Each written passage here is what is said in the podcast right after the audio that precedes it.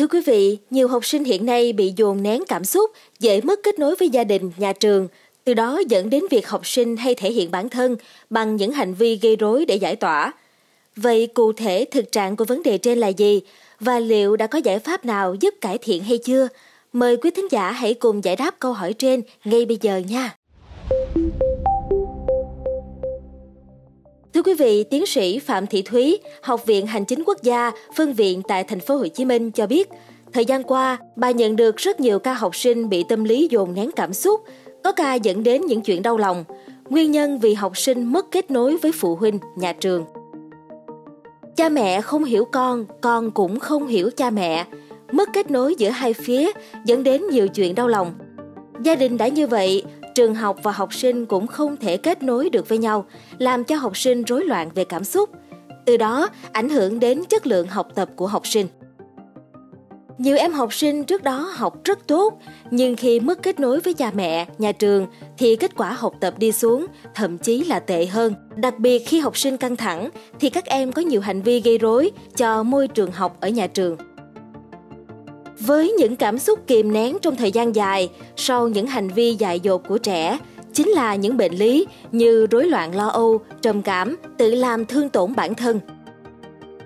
Lý giải về việc mất kết nối này, cô Lê Thị Hồng Anh, Phó hiệu trưởng trường Trung học phổ thông Võ Văn Kiệt, thành phố Hồ Chí Minh cho rằng, học sinh không chia sẻ với giáo viên, nhà trường vì chia sẻ thì sợ bị lộ, vì sợ vấn đề không được giải quyết, nói với thầy cô đã ức càng ức hơn.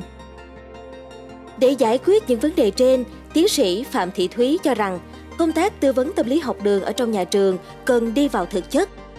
Vì hiện nay, tại một số trường đã làm tốt, nhưng ở một số trường phòng tham vấn tâm lý vẫn chỉ là cho có. Mặt khác, cha mẹ cần thực sự quan tâm đến cảm xúc của trẻ, tìm cách để kết nối với con cái. Cha mẹ cũng cần được tư vấn tâm lý để có kết nối với con cái tốt hơn.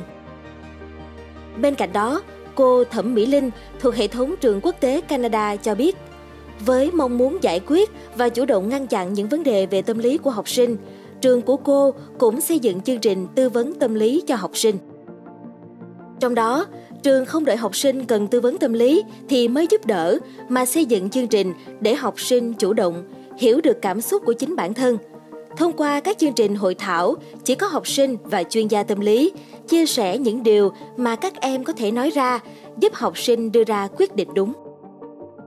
Đối với phụ huynh, trường tập huấn cho phụ huynh hiểu để các em học sinh khi có vấn đề có thể được tư vấn tâm lý bởi cha mẹ của mình. Xin cảm ơn quý thính giả đã lắng nghe số podcast ngày hôm nay. Đừng quên theo dõi để tiếp tục đồng hành cùng với podcast Báo Tuổi Trẻ trong những số phát sóng lần sau. Xin chào tạm biệt và hẹn gặp lại. thank you